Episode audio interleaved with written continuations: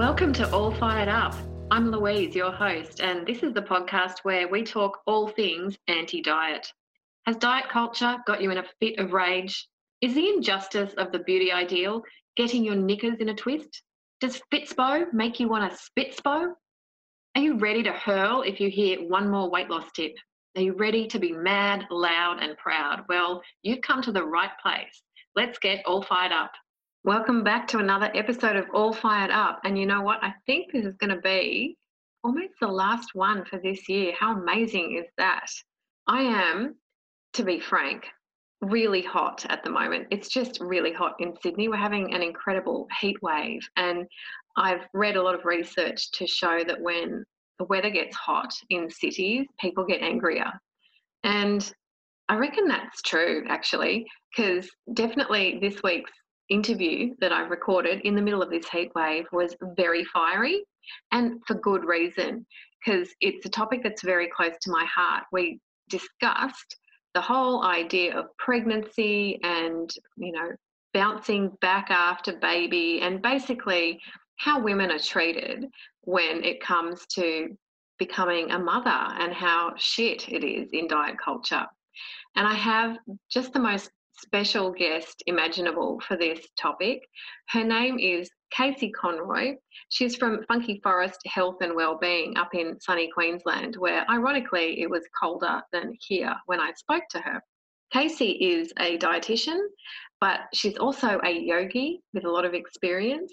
And of course, she's a HAES warrior and very fierce in her anti diet dedication to helping people understand and navigate through their relationships with food and body.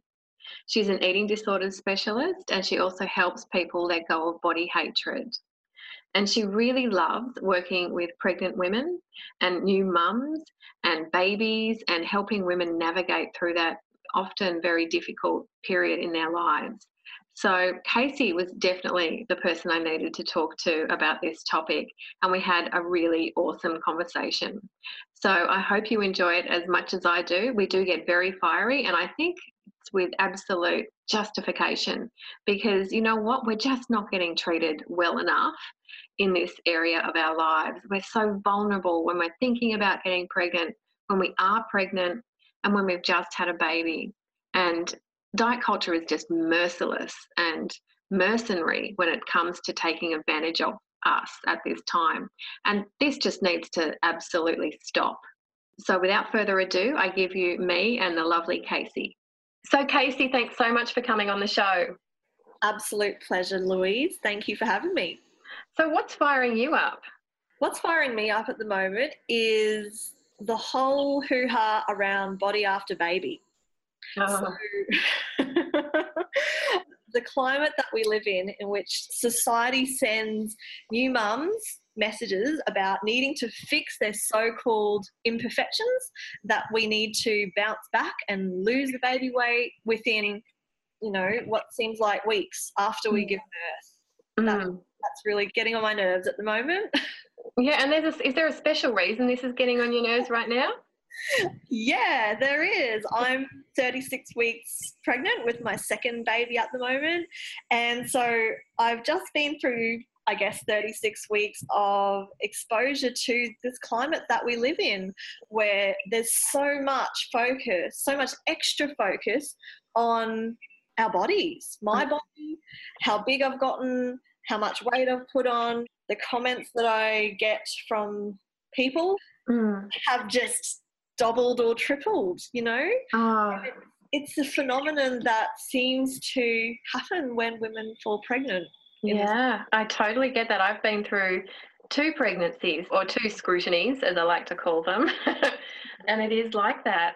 And I reckon for women, we are permanently under scrutiny, but there are three like flash point, four flash points probably in our lives where diet culture just like really almost strangles us. Yep. is probably puberty. Mm-hmm. The next might be weddings, mm-hmm. pregnancy, huge, and then menopause.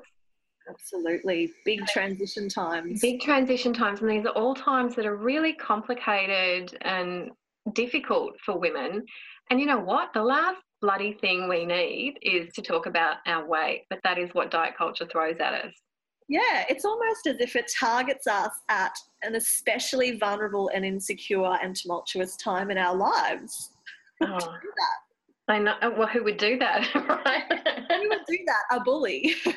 yeah, yeah, the bully of diet culture. Mm. Oh. Yeah, wow. And I mean, you know, there's pregnancy and there's postpartum, and whilst pregnancy is obviously a time when we get a lot of those comments, I think that the postpartum period is the time when mums feel even more insecure about mm. the change in their bodies because oh. they've gone from, you know, slowly, I guess, accustoming themselves to being pregnant, and, that's a journey, but then suddenly we're not pregnant. It's a huge change. Mm. And that more so than the pregnancy is when the risk for women of either developing an eating disorder or worsening pre existing disordered eating behaviors is higher. It's mm. higher than in pregnancy. Yeah, yeah, I agree because I think. I mean, obviously, once you've had a baby, your body is completely different. And that disagrees with diet culture because according to mm. diet culture we're supposed to basically hit early puberty and basically stay there until we're dead yeah yep. there is no permission for our bodies to change to widen to soften to wobble there's no permission for that and i find it so sad because when i was pregnant for the first time i just had this sort of brief period of wonder for my own body in how cool it was in just knowing what to do and I really kind of felt this really strong sense of connection to my body and permission for it to change and just appreciation for that change. And I think there is a sliver, even in diet culture, of acceptance for pregnant bodies. Mm-hmm. But you're right, as soon as that's over, back to prepubescent, thank you. Yeah, yeah, let's all get back to our prepubescent body shape. As long as we have boobs, that's okay. But the rest, it's got to go. oh my God. I remember because this was about my second child when I'd had her. Miranda Kerr had her baby around the same time, and she was on the, and she was just being kind of just adored for getting back on the Victoria's Secret fashion catwalk thing, like in a bikini, looking like nothing ever happened. And my body did not look like that at all. And yeah, because that's for most mothers, that's not the norm, right? I mean, Mm-mm. speaking about celebrities, that's what we are bombarded with when you go to Woolies, you go to the supermarket, we're bombarded with miracle diets and celebrities that have seemingly oh. lost all the weight within weeks, along with lots of wonderful photoshopped images of them. And mm. some women I'd say a small percentage of women do slim down, I guess, quickly after birth. But for most mums, that that's just not the no, case. It's a permanent change. Yeah, and that's okay. to be. It's meant to be a permanent change, right? You know what? My feet are like literally a size bigger than they were before I had babies, and no one tells you that shit. Yeah, yeah, because it's that's not what diet culture wants, right? That's mm-hmm. and this whole idea that we can even return to our pre baby bodies, it just doesn't make logical sense, right? It's so weird. Like, why do I have to get back to a different body? Why? Yeah, it's not actually possible, but it's it seems to be like a moral imperative. It's our duty as a woman to yeah, it's weird because during the pregnancy there's so much emphasis on do what's best for the baby and do what's healthiest for the baby, but then it seems after we give birth, it's do what's best for people looking at you. oh, screw that. Yeah. yeah. Yeah. We really need to push back against that. You know, immediately get back to focusing on surveying your body and pretending that it's important to make it look like it did before. I'd love to just get this message out that you don't have to change your body. You don't. It's just ridiculous. You just you just need to settle into it and get to know your baby and get to know you again after the baby. There's no reason for for allowing diet culture to get in there at that point. No. But just a- like an abuser, they will find you at your most vulnerable and push. Yeah, push you to go back to that so-called pre-baby body. But in, you know, as you've said, there's no going back. We're not meant to have a pre-pubescent girl's body forever, contrary to what diet culture tells us. The only Yeah. time we're meant to have a teenage girl's body, whatever the hell that is, by the way, Mm. is when we're a teenager. And the only time we're meant to have a pre-baby body, again, whatever that is, is Mhm. before we Have a baby. it sounds so simple when you put it like that.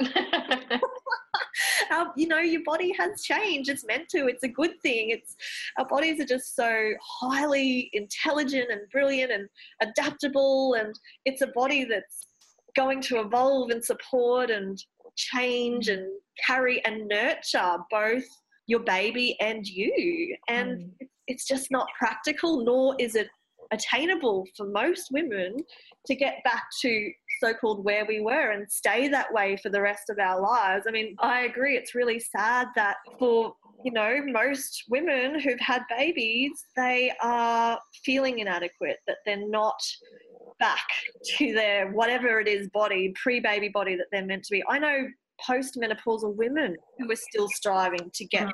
Kind of body they had before children. It's just so sad. Yeah, yeah. Well, there's no there's no counter messages. There's no pushback. But you know, if I can say one thing to anyone who's out there who's pregnant or had a baby and is feeling bad, it's don't go back. Be here now. Yes, Nothing is wrong. please be here now. It's otherwise we're missing it, right? We're missing the Mm. whole experience that is being a mum and moving forward, just moving forward. Mm, yeah, and easing into your body with all of its intricate changes. Yeah, that's it. That's it. Getting to know this new wonderful body that's Yeah. doing all of these awesome things for you and for your baby in the case of women who are breastfeeding. Yeah, just as you say, settling into that and not worrying about all the other bullshit. I mean, it's Mm. hard enough, right? Trying to figure out breastfeeding and deal with sleep deprivation and Mm. learn how to be a mum slowly but surely without then trying to get back into our skinny jeans and put our Mm. stilettos on. Mm, mm. Really, you know, I think because it is such a complex change, Mm. that sometimes a return to weight focus is quite understandable because it, it weight focus has been part of most of our lives and i find like with clients that i talk to sometimes like the return to weight focus is just almost saying look that's an easier focus for me to look at than trying to solve the complexities of how my relationship with my partner has been since the birth Totally. Yeah. It gives you a sense, for some women, a sense of familiarity of that old self. yeah yeah and control and this is a familiar problem which i know how to solve Mhm. even though we know that how that goes in the future. But Problematic, that is. Yeah. yeah, it is. It is understandable. But I guess it's about pulling out and seeing what am I doing? Why am I focusing on my weight at such a point in my life? There's a lot going on. Yep. And I love the idea of consulting with your 90 year old self, like imagining you at 90, giving you advice. Yep, yep. Would your 90 year old self be telling you, oh man, I wish you'd gone to that extra spin class week when you were seven weeks postpartum? You could have squeezed into your jeans faster. Or would she be saying, soak up every second of time you can with your child? Because this little one will speed past. Mm, yeah. That is so true. Yeah. And I think before we started, you were talking also about doing a social media detox around that time. Really good advice.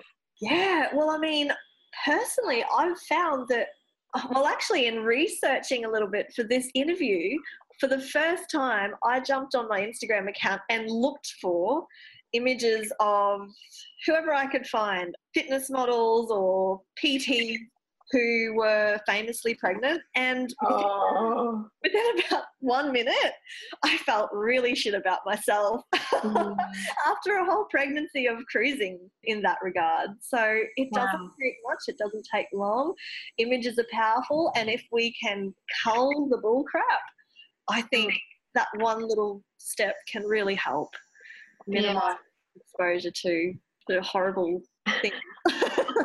inspiration, darling. It's inspiration. It's Fitspo. Oh, we know about that. Yeah. Yeah. I think a social media, so surrounding yourself, making sure all of your media and feed is not about so called, you know, pregnancy inspiration or whatever. Like, this is not going to actually help you.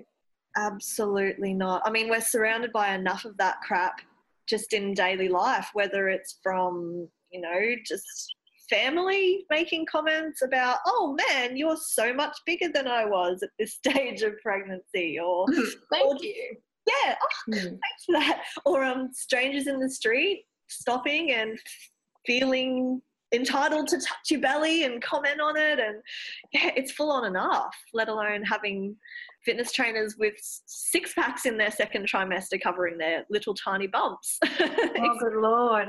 Oh, I'm glad I haven't seen stuff like yeah, yeah, don't go looking for it. I don't Mm. recommend it.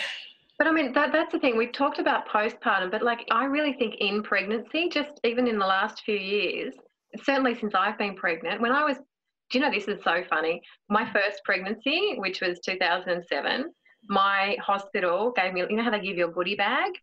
Ah, yes. Yeah. And so in the goodie bag was all this stuff and a massive block of chocolate. And I was so I was so excited. Second baby was four and a half years later, mm-hmm. 2011. Got the same goodie bag, no chocolate. How disappointing. I was so upset. I actually went to the nurse, like I was a bit tearful. and I was like, "What happened?" And she said, "Oh, we're trying to watch the mum's weight." Oh. And I just think there's just been this increasing focus on not quote unquote letting mums gain too much weight in pregnancy. Wow. And I think it's really scary. I would tend to agree with that. Absolutely. I mean, it's scary because, as we've already discussed, it's such a vulnerable time in a woman's life. But before this interview started, Louise, you mentioned a few other reasons why it's it's actually really not a good idea to be hmm. No. Trying to limit weight gain during pregnancy. Well, what we're basically talking about is starving women. Yeah. Yeah, because dieting is starving. Our bodies don't actually know any different. Mm. And it's so frightening because look at the statistics. So in Australia, two out of three people are considered, and I hate using these words, overweight or obese. yeah. So most of us, according to medical terminology, too big. Mm. And then, you know, the females of us get pregnant and go vulnerably to see a health provider. And if we're then told that this is a great time to lose weight, that's just terrifying in itself because we know that weight loss dieting doesn't work. We know that it can sort of work for a short period of time, but then the weight comes back for the vast majority of people. And along the way, a lot of damage is done. So, I mean, basically, it's a stupid idea to try to starve women at this point. It's not going to work to change the woman's body weight Mm. permanently. No, no. It's possibly the worst time Mm, mm. to tell a woman. That worst time.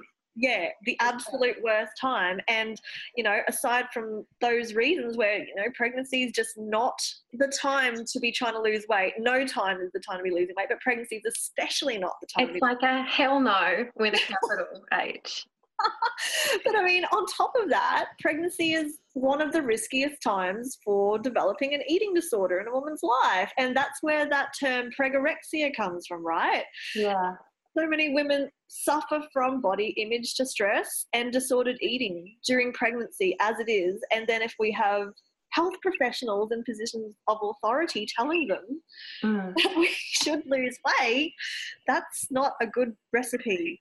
No, and it's not even a. It's as we said, it's not good for the woman, but it's not good for the babies either. Because the assumption, I guess, is that this is for the health of the baby. If you're going to be told to lose weight during pregnancy or to control your intake during pregnancy, that mm. this is going to actually affect the baby in a positive way. But we actually have really good research, longitudinal research, to show that starving a mum in pregnancy produces some pretty horrific effects on the baby, not just that baby, but intergenerationally. So, and we know this from in World War II, Hitler stopped giving food basically to the Netherlands, and it's called the Dutch Winter. So during the winter of 1944, all of the Dutch people were starving because there was literally no food. And of course, the pregnant women were starving as well. Mm. And I guess opportunistically, researchers followed these women and their babies and their descendants to see what happened. What is the long term impact of starvation mm. on babies? Like, are they healthy? they must be really thin and healthy, right? But what they found was that if a mum was starved in the first trimester, the babies had a really increased risk of heart disease and, quote unquote, were much more likely to be obese in adult life. And they also had a huge risk of diabetes. And if they starved during the second or third trimester, these babies were really efficient at storing calories. So they, they were they were really storing every bit of food that they could have, which makes sense.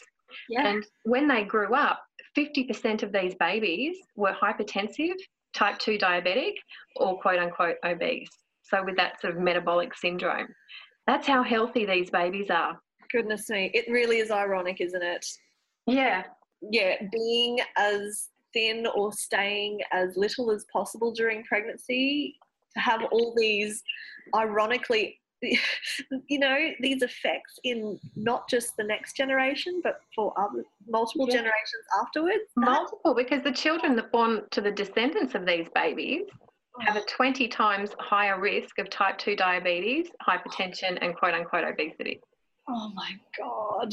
And I want to emphasize that what we're telling women, when we're telling women to go on a diet, what we're effectively doing is starving them. Yeah, go starve yourself. Go eat some World War II death camp starvation rations. Our bodies don't know the difference between starvation and dieting at all. It's the same thing. So I think it's immensely harmful. And, you know, everybody blames the weight mm. for health issues like type 2 diabetes and hypertension. And, you know, I actually blame the dieting yeah. for these kinds of things. And there's a strong body of research to show that when we try and diet a lot, we do end up sick. But it's not because of the weight, it's because of the attempts to try and lose the weight. Correct. Yeah, wow. Mm. Isn't that just, yeah, isn't yeah. that just mind blowing? It's breathtaking, and people need to know this, but we're not told this. We, we just blindly follow the doctor's orders to lose weight because it's healthy it's just so odd because I mean this is evidence, this is science that you're talking here, and mm. yet so many health professionals are advocating the opposite. Yeah. Well, let's not forget that weight is extremely discriminated against. People hate fat people. mm. and people particularly don't like fat pregnant women, which makes my heart sore. yeah, it's just heartbreaking, isn't yeah. it? Yeah. As if it's not hard enough being in a larger body. Yeah. To be pregnant in a larger body would be, I mean, I haven't experienced that, but I can only imagine how difficult that would be. Hmm. Yeah. Yeah, no, it's dreadful. I mean, the prejudice and stigma at that vulnerable time, what is the result of that? The result of that is more internalized weight stigma for the mm. pregnant lady. Yeah. And she's going to get more and more trapped in diet culture. And yeah. this needs to stop. We need so much better care for mm-hmm. people in larger bodies going through pregnancy. Not what's going on at the moment, which is basically trying to get larger ladies to lose weight at this vulnerable time. Yeah, yeah, it's bullying. There is a, you've just reminded me of a photo project. I'll have to look it up and send you the link afterwards. But it's of a photographer who has taken photographs of women both during and after their pregnancies. And there are a couple of larger bodied ladies in there describing their experience of what it was like to go through a pregnancy in a bigger body.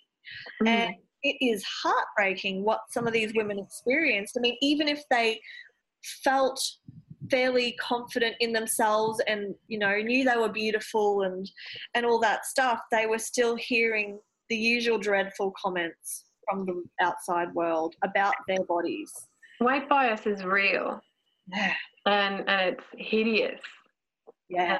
And it's wrong. The problem is not the body, the problem is the attitudes towards the body. Yeah, no, the body's amazing and, and smart and intelligent, but it's diet culture that's really dumb. Absolutely.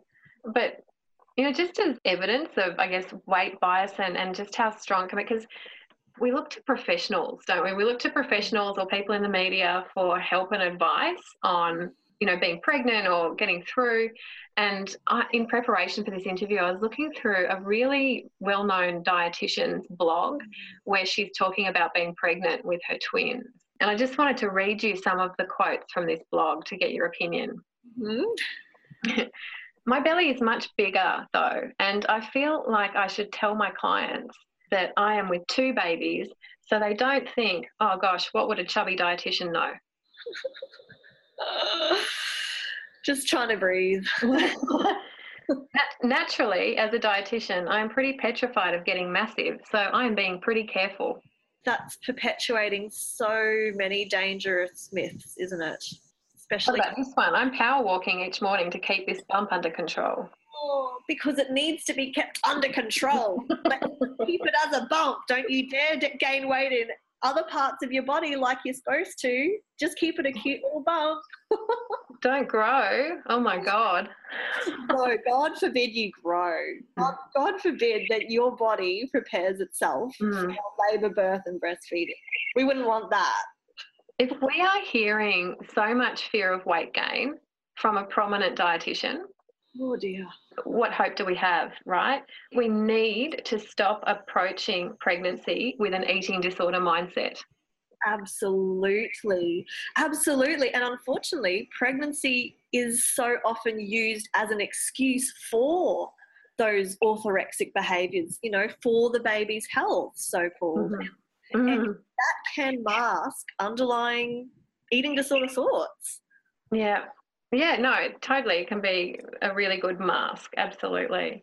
Goodness. I mean, from research that I've done, generally, women who have pre existing eating disorders, the vast majority of them show an increased sense of meaning and purpose and decrease in eating disorder symptoms during pregnancy. That said, yeah.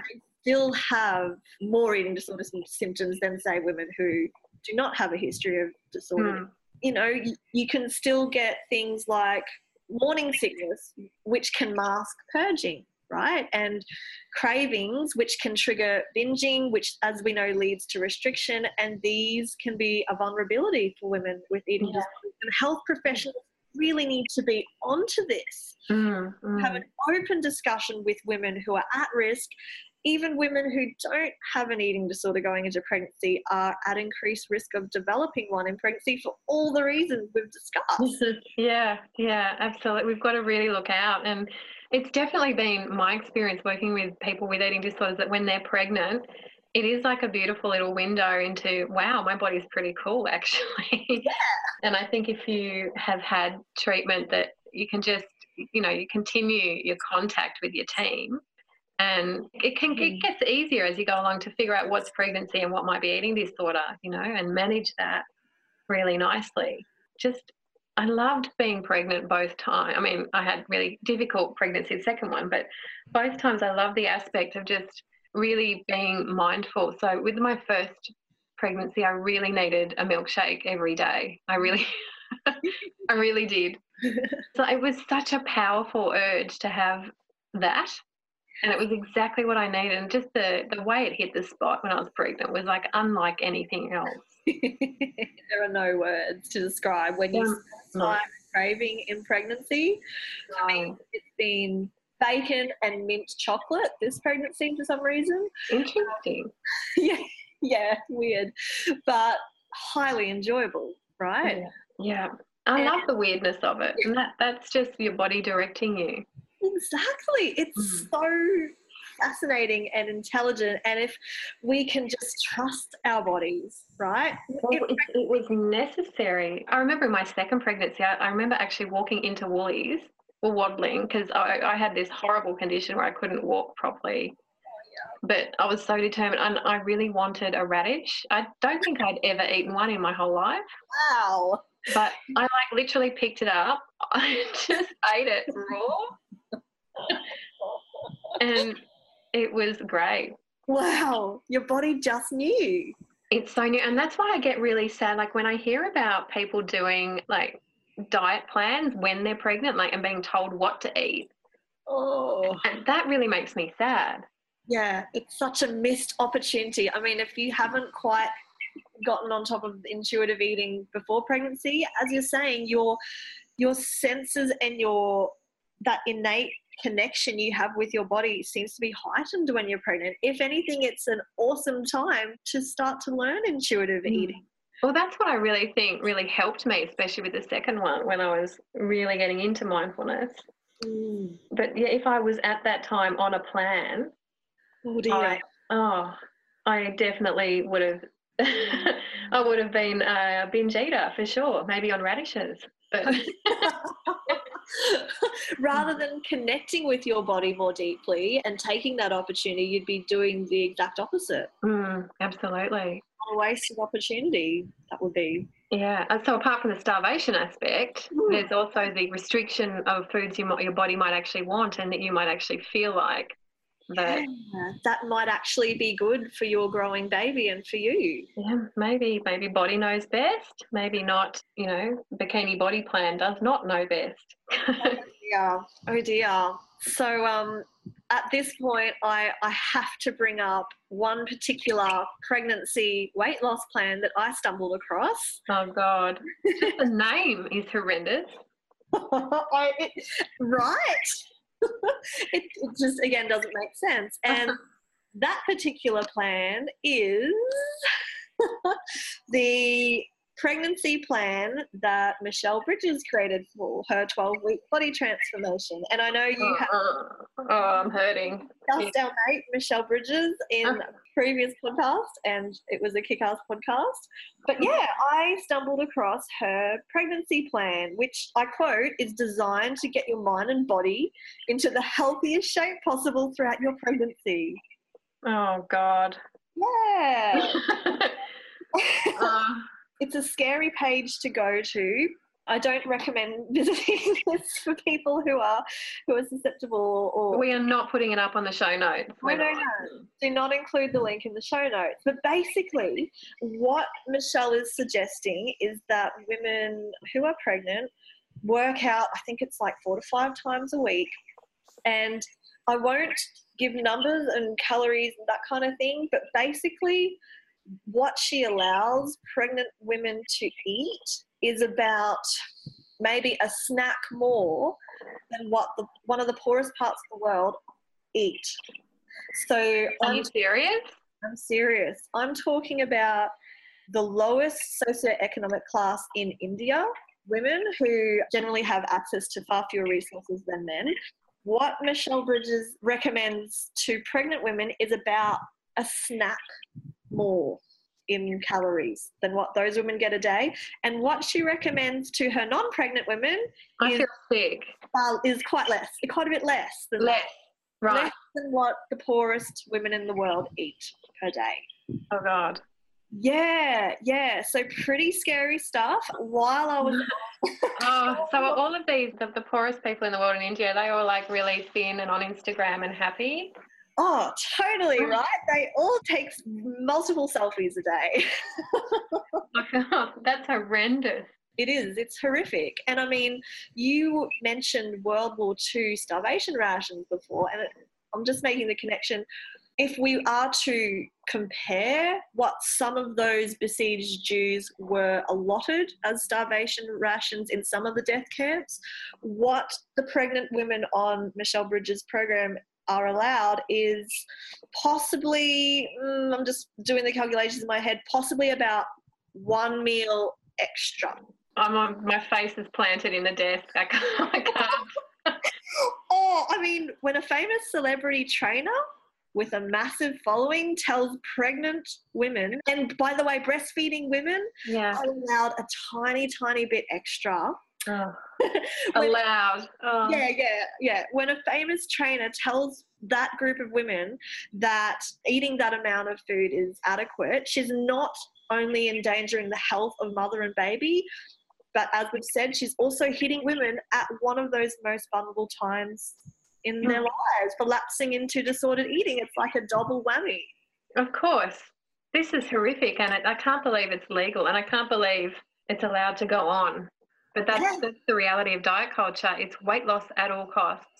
Yeah, and it is sneaky because interwoven with these horrific guidelines are some sensible, you know, nutritional facts like Mm. avoid these dangerous foods while pregnant so you don't get listeria or make sure you eat your folate containing foods. You know, there's some basic common sense stuff, just enough of that spotted in between the absolute bullshit that it seems like you know, for some people who are not that savvy in picking up rubbish, diet culture Mm. rubbish, this is going to look and sound totally sane and totally. Yeah. Oh, that's the danger of it, isn't it? It sounds very plausible and it sounds very sciencey.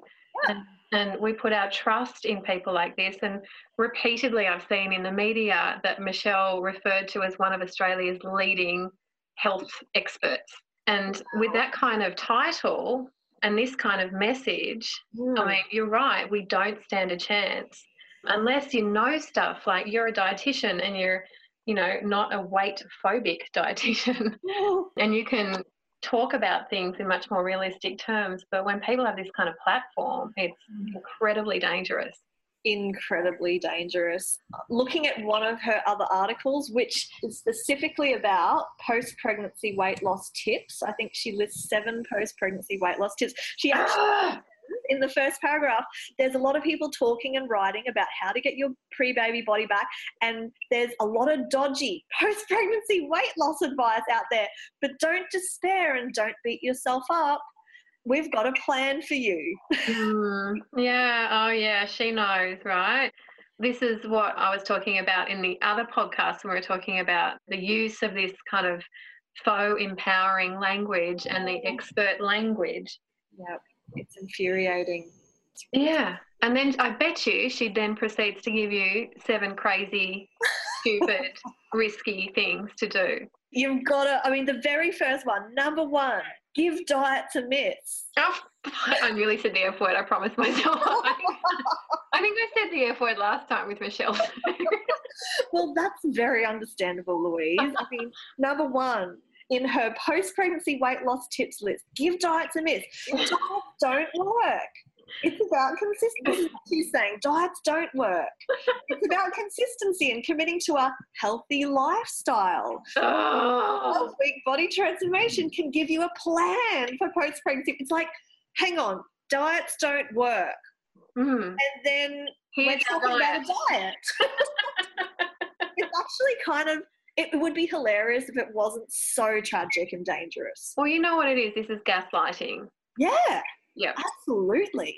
It's abusive.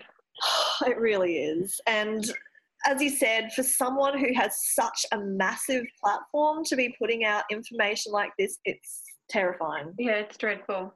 We need we need to take it back up now. We need to we need to Oh, talk about how we can protect ourselves and our babies and our pregnant bodies and our post pregnant bodies, which are always going to be post pregnant bodies. Absolutely. Yeah. Once you're postnatal, you're postnatal forever. Yep, yep. It's like you're not a virgin anymore. It's not going to come back.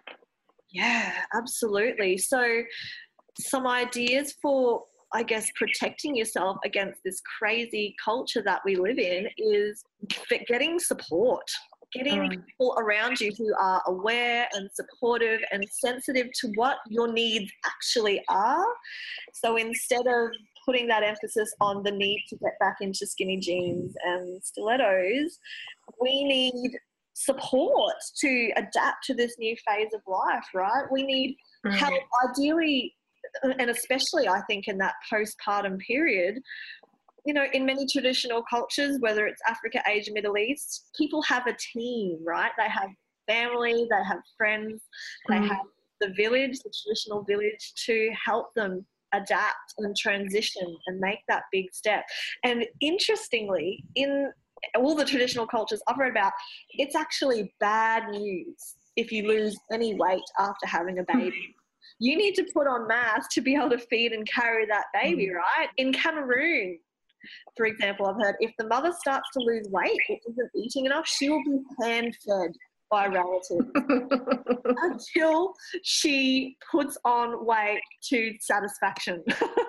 Mm, that is not a diet culture. That is a culture that embraces change and fertility and pregnancy and all of that abundance that we just don't do. Absolutely. That is a culture focused on nurturing mother and baby.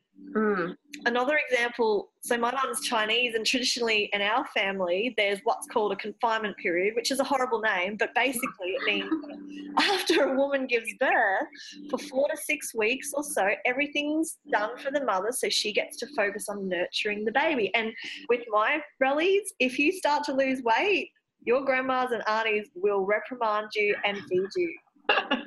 so they're policing you in the opposite direction. yeah, yeah, yeah, exactly. It's just such a, it's so odd, right? That in our culture, the opposite is emphasized. Losing weight as quickly as possible, usually by Mm. dieting over and over exercising, is applauded, and rest and community support are the last things on the list. Oh, rest and community support are fantastic. Yeah, yeah, and of course, you know, we don't live in that society anymore. Cultural factors such as loss of the village, and a lot of us are isolated from our family. These things make it harder for a mum to get the support she needs after giving birth, right? But Mhm. I think it's really important that new mums identify support networks, that they have the support from health professionals, that health professionals are aware. And they're weight neutral. The weight, the health professionals that you see need to be weight neutral. I screened my gynecologist obstetrician guy like mad, and he never weighed me, and he never talked about anything. Well, we did have some interesting discussions, but you know about weight neutrality. They're Mhm. out there. It can be tricky to find them, but Oh, they absolutely are out there. My midwife, she hasn't weighed me once. yeah. And there's no need, right? There's no need to no. mum in order to check that baby is developing well. Mm. There are so many other ways to check that. Yeah, the growth and well-being of you and your baby can be checked in many ways other than a scale. And if you agree to every other measure, go for it, but resist that one. I think that's probably a good tip, right? From pregnancy onwards, just abandon weighing yourself. Forget the scales. Forget the scales because it's going to be a reminder of diet culture and this phenomena of the pre-baby body and buying in all all of that sort of stuff. Just let it go. Exactly. Exactly. Yeah, I couldn't agree more. We want to focus on nourishing mum and baby and as much as possible avoid triggers that Yeah. to conveniently plants along the way. Yeah, yeah. Do not buy into these magazines that choke the supermarkets. Clean up your feed. Ban body talk at your coffee mornings if you're doing that after you have the baby. Just do whatever you can to nurture and protect.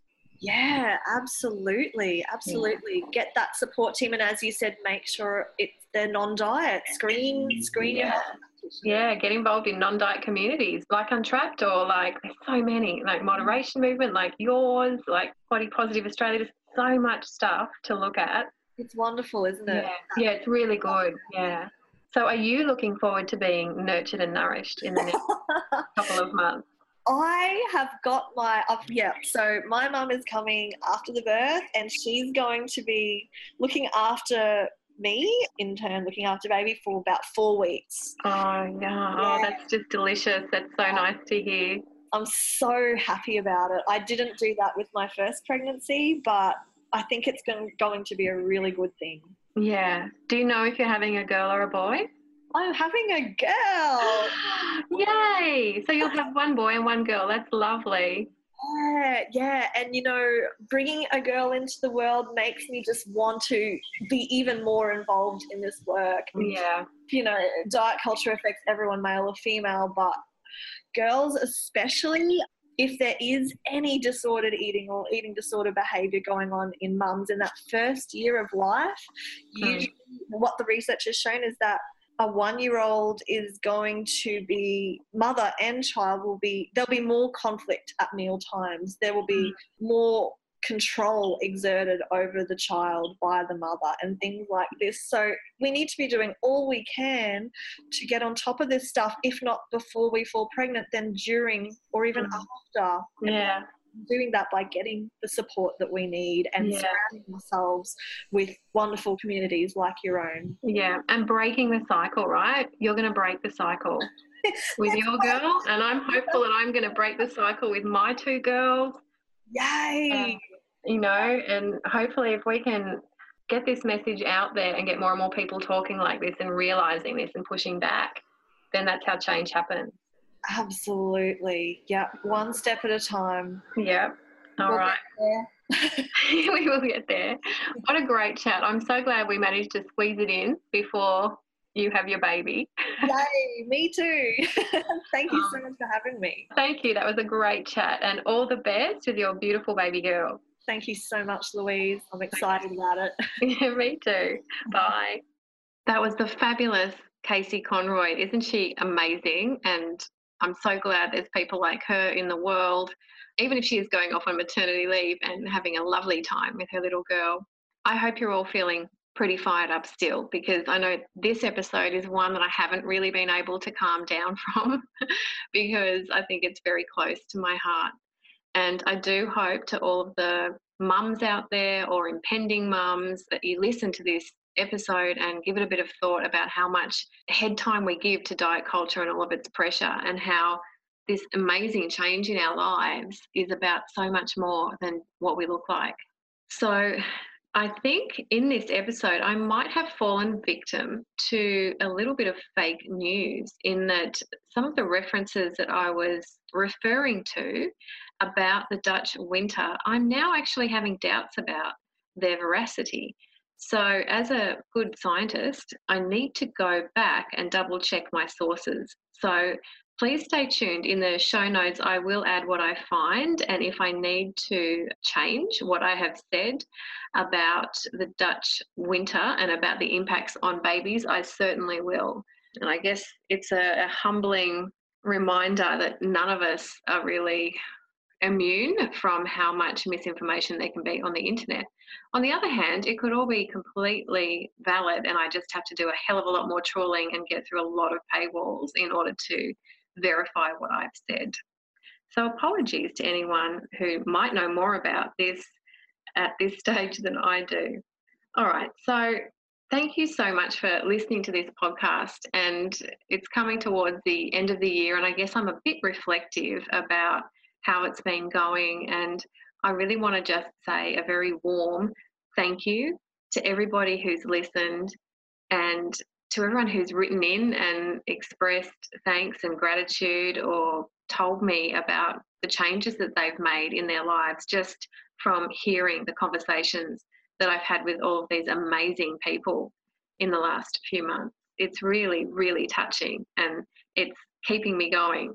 So thank you and keep it coming. And of course, if you have something that's really pissing you off about diet culture, send it to me. I'm the one who needs to hear it and I'll definitely get something going. So send me an email at louise at untrapped.com.au and I will fire that up. Okay, so, and if you're liking the podcast, please remember to go to iTunes and leave us a really positive rating and a review, and hopefully subscribe as well so you don't miss any of the episodes as they come along to you. And if you're struggling with food or body or diet culture in general and you're looking for something different, please consider the Untrapped program. The Untrapped program has been a labour of love for me and 12 other amazing anti diet health professionals, many of whom have been featured on the podcast. And we're really seeing people undergo incredible, I don't want to say journeys because I really hate that word, but, and I hate the word transformations as well. So let's say adventures, incredible adventures and incredible stories of freedom that are happening in there. And it, it inspires me again, it just keeps me going. And there will be a special happening in January. So watch this space. If you're thinking of joining Untrapped, but you're not quite sure, maybe the price is putting you off, maybe hold on and stay tuned for an announcement next week when I come back. Okay, so it's about time for me to sign off for another week, and I will be back with another huge steaming pile of almost New Year bullshit. And don't we know how hot and steamy that will be? Oh my God. Until then, trust no one. Think critically. Push back against diet culture. Untrap from the crap.